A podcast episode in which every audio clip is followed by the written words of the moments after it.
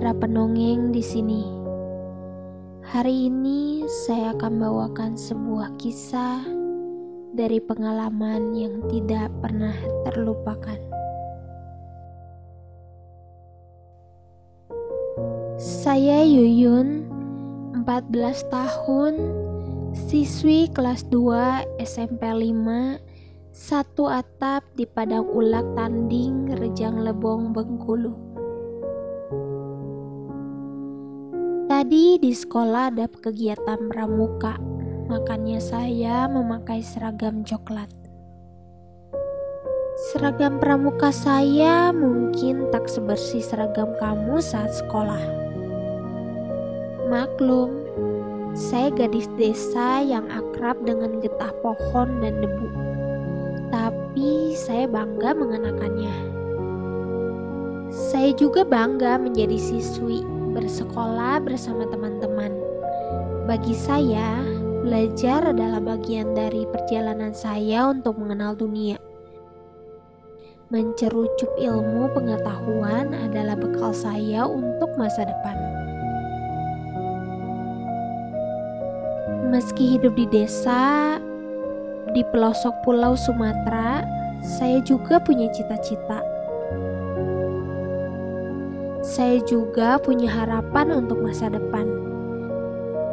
Sama seperti anak-anak lain, sama seperti putra dan putri bapak dan ibu. Bukankah itu yang diajarkan bahwa setiap anak harus menggantungkan cita-citanya setinggi langit?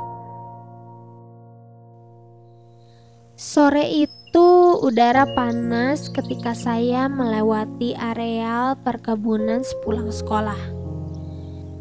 Hujan memang sudah lama tidak turun.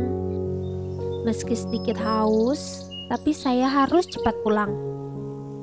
Seperti biasa, saya hanya berjalan kaki menelusuri tanah desa kami. Saya ingin cepat sampai di rumah melepaskan lelah setelah berjalan cukup jauh dan berkumpul bersama keluarga. Saya memang tidak pernah diantar jemput ke sekolah. Di desa kami yang jauh dari keriuhan kota, berjalan kaki adalah kebiasaan. Adakah yang lebih indah bagi kami selain menusuri jalan-jalan kecil desa? Menikmati sepinya suasana sambil bernyanyi kecil. Membayangkan sendau gurau teman-teman di sekolah tadi pagi. Di sebuah tikungan di areal yang sepi, saya berjumpa beberapa teman lelaki. Mereka menghampiri saya. Saya kenal salah satunya. Dia adalah kakak kelas mereka mengajak saya bergabung duduk di sana, tapi saya menolak. Saya ingin cepat pulang. Saya juga tidak suka dengan bau mulut mereka. Bau arak menguap seperti kecoa yang keluar dari got. Juga biji mata yang semerah saga.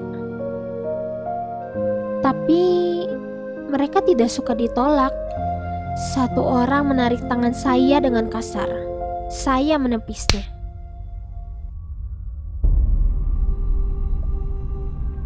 Tiba-tiba dari belakang seorang yang lain menyergap, membekap mulut saya, menghalangi suara teriakan. Saya hampir kehabisan nafas. Salah satu dari mereka memukul dengan keras.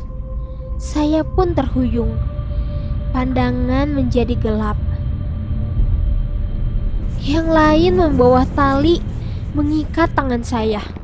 Sambil terus meronta, saya berusaha melepaskan diri. Tapi tenaga mereka seperti banteng.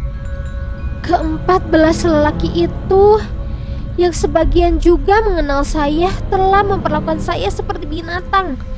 Saya dibanting dengan keras ke tanah, disusupkan di antara pepohonan. Mereka menarik seragam pramuka saya. Robek, rok coklat tua dikoyak. Saya menjerit, tapi bekapan tangan mereka begitu kuat. Lalu Dengan paksa mereka memperkosa saya.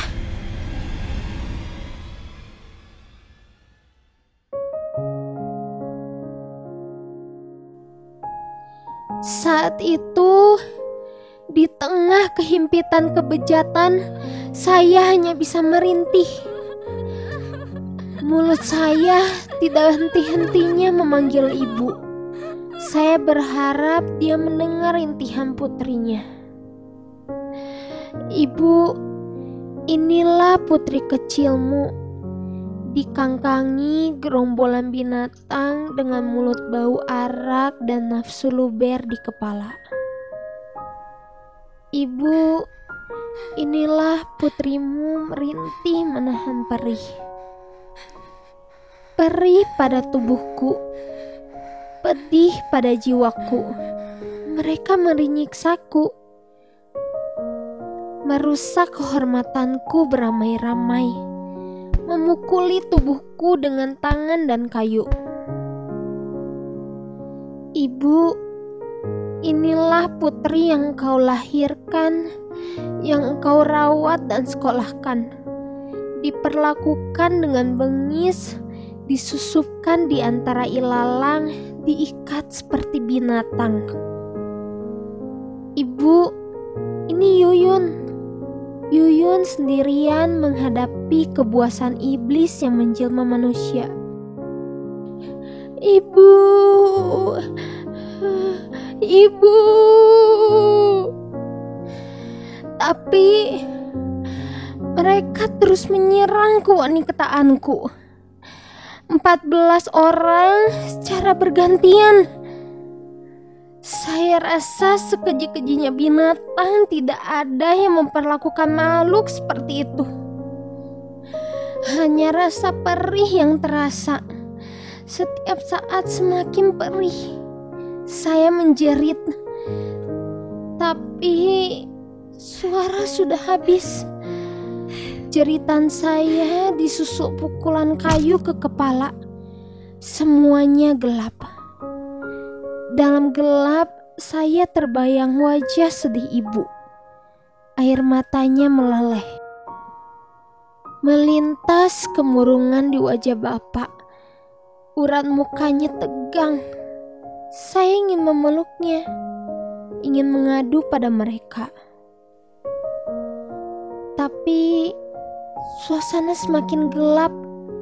Saya tidak lagi merasa sakit. Setelah puncak rasa sakit, yang ada hanyalah kekosongan. Tubuh saya ringsek. Seragam pramuka yang hanya satu-satunya itu terkoyak. Kasihan ibu. Dia harus membelikan seragam pramuka yang baru. Maafkan saya, Bu.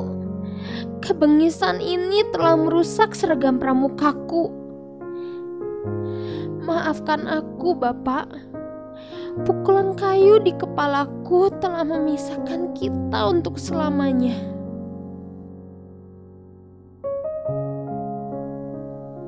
Nama saya Yuyun.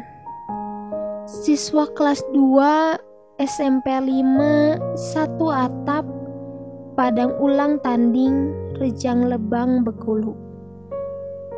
Saya juga punya cita-cita sama seperti anak bapak dan ibu. Kini cita-cita itu tanggal. Saya hanya tinggal jasad, mengenakan seragam pramuka yang koyak, ditemukan terikat di dasar jurang. Terima kasih kepada Rahmat Alam, Pebi Magdalena, Sebastian Lukito, Salma Indria, Rahman Yohana, dan teman-teman lain yang memberikan kopi tulisan ini lagi.